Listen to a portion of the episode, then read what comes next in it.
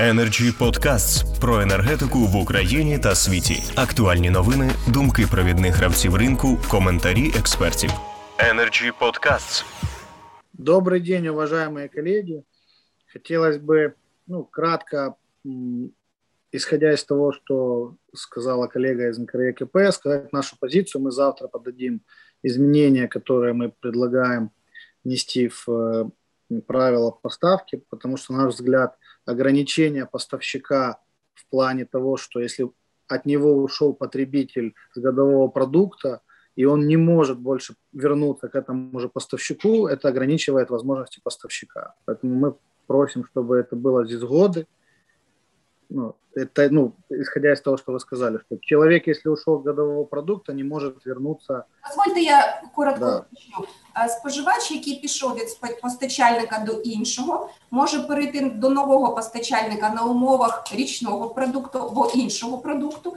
Він може повернутись до діючого постачальника, але вже на умовах місячного продукту. Не річного. Да, но это ограничивает право потребить поставщика. Если я как поставщик для себя принял решение и готов э, дать такую возможность потребителю, почему я не имею права на это. Вот это для нас не совсем понятно, что мы бы хотели бы внести изменения банальное, чтобы это было зі згоди минулого постачальника. Если я э, готов принять обратно своего потребителя на годовой продукт, почему бы нет? Это один момент. Второй момент, если, например, мы обязаны будем опубликовать свои цены с 1 мая – естественно, котировки с 1 мая будут э, более высокими, нежели для новых поставщиков, которые получат, например, лицензию в июле. И они будут выгодно отличаться. Но это уже технический момент, это мы дадим свое предложение. Не хотел бы заострять внимание на этом вопросе, это будет еще публичное обсуждение, и мы посмотрим, какой финальный все-таки документ будет. Мы дадим свои предложения, которые мы считаем рациональными к этому документу. Э, хотелось бы сконцентрироваться не на вопросе годового продукта. На самом деле годовой продукт э, – это не что-то новое, он предлагался уже со стороны разных поставщиков и во время открытия рынка. Предлагались также разные продукты в виде запаса газа там, на зимний период, э, различные модели платеж, платежей, где потребителю предлагалась модель платежа равномерными частями за свой ресурс годовой – Поэтому ничего нового в этом нет. Это нормальные рыночные принципы, нормальные рыночные механизмы. Но давайте вернемся назад и посмотрим, почему произошла такая ситуация и что мы хотим решить этой историей. Когда открылся рынок, многие участники начали работать в этом рынке и поверили, что дальше не будет никогда отката назад этой реформы. Многие участники рынка заключили какие-то долгосрочные контракты, кто-то заключил там квартальные контракты, кто-то месячные контракты. И в январе месяце произошла история, когда, на наш взгляд, реформу откатили назад.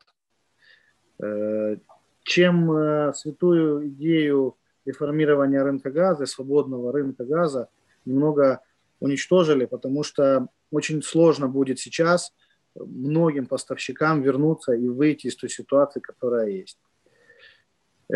Э, какие проблемы есть? Годовой продукт – это обычный нормальный продукт, но на самом деле для того, чтобы обсуждать, нужно смотреть глобально.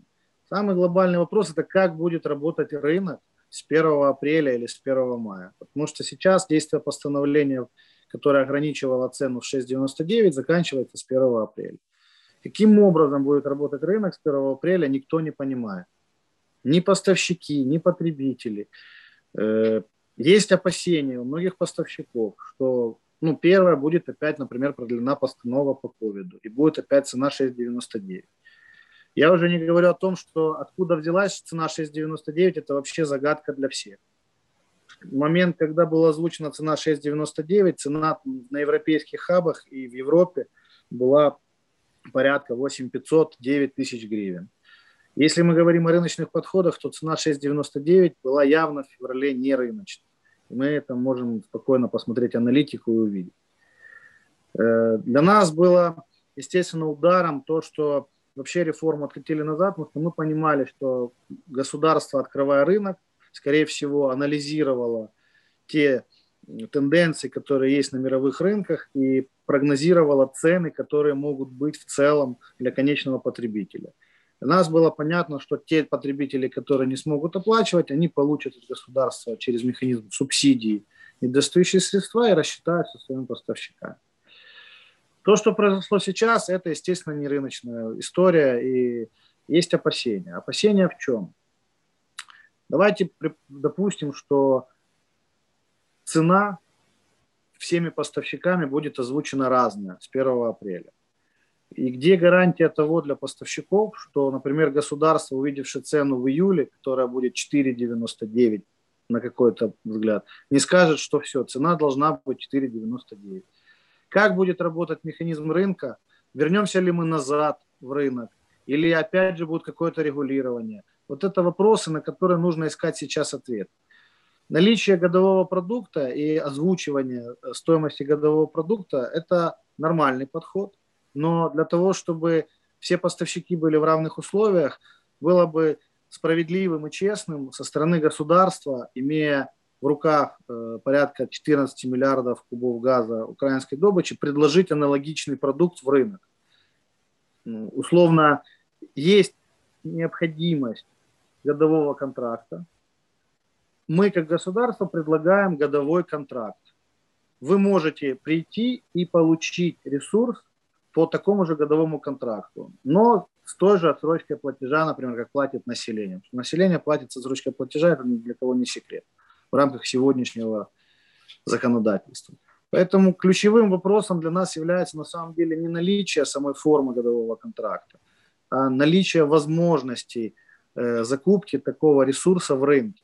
Потому что если говорить не о ресурсе внутренней украинской добычи, то тогда это долгосрочные контракты с европейскими партнерами, которые требуют дополнительных э, капиталовложений со стороны каждого поставщика.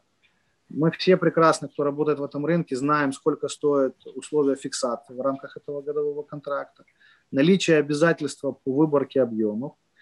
И э, самое страшное, что пугает нас, что если мы, например, вернемся, дай бог, в апреле в рыночные условия, и поставщики озвучат разные цены, ну, например, кто-то из поставщиков озвучит цену годового контракта 9 тысяч гривен. Это же не исключено учитывая то, что если посчитать, сколько нужно вложить денежных средств на фиксацию годовой цены, какие, нужно повлечь, какие повлечет за собой это кассовые разрывы, э, стоимость денег в периоде. И это будет э, дополнительная расходная часть, которая, естественно, отразится и на цене для конечного потребителя. Поэтому мы получим в итоге разные рыночные цены. И, э, по сути, опасение простое, что при падении летней цены, например, если она упадет, э, государство может опять выйти и сделать еще раз очередное постановление Кабинета министров и сказать, что городовой контракт не может быть дороже, чем. И все поставщики попадут в колоссальные убытки, и ну, тогда речи о рынке быть не может. Поэтому вот основной вопрос, как будет выглядеть рынок. И всем участникам этого рынка, ну, наверное, стоит задаваться вопросом, как в дальнейшем будет выглядеть сам рынок, или будет рынок, или будет регулирование, и дальше уже планировать свои расходы, свои продукты. Годовой контракт как обязательство, ну, наверное, имеет место на жизнь, э, потому что все-таки население инертно и не особо выбирает себе продукты – как показала практика, лишь 10%, 12% людей э, хотят каких-то изменений, остальная часть просто берет газ по той цене, по которой ей предлагается. Поэтому ключевой вопрос, который хотелось бы обсудить, это с участниками. У кого какое видение есть э, в дальнейшем рынка, развития рынка. Э, и в рамках годового контракта какие могут быть подводные камни и сложности. Вот, на наш взгляд, подводные камни и сложности основные – это первое – регуляция цены со стороны государства. Э, второе – это вот моменты перехода с одного поставщика на другой, блокировки, различные возможности поставщиков. То То есть человек будет прыгать э, летом на зиму, зимой на лето, но это будет малая часть. Основная масса, наверное, останется все-таки в годовом продукте. Но, тем не менее, мы должны вместе отработать механизм, который позволит защитить поставщиков от э, различных э, клиентов, которые захотят э, воспользоваться ситуацией И в то же время дадут другим клиентам определенный уровень защищенности. Energy Club. Пряма комунікація енергії.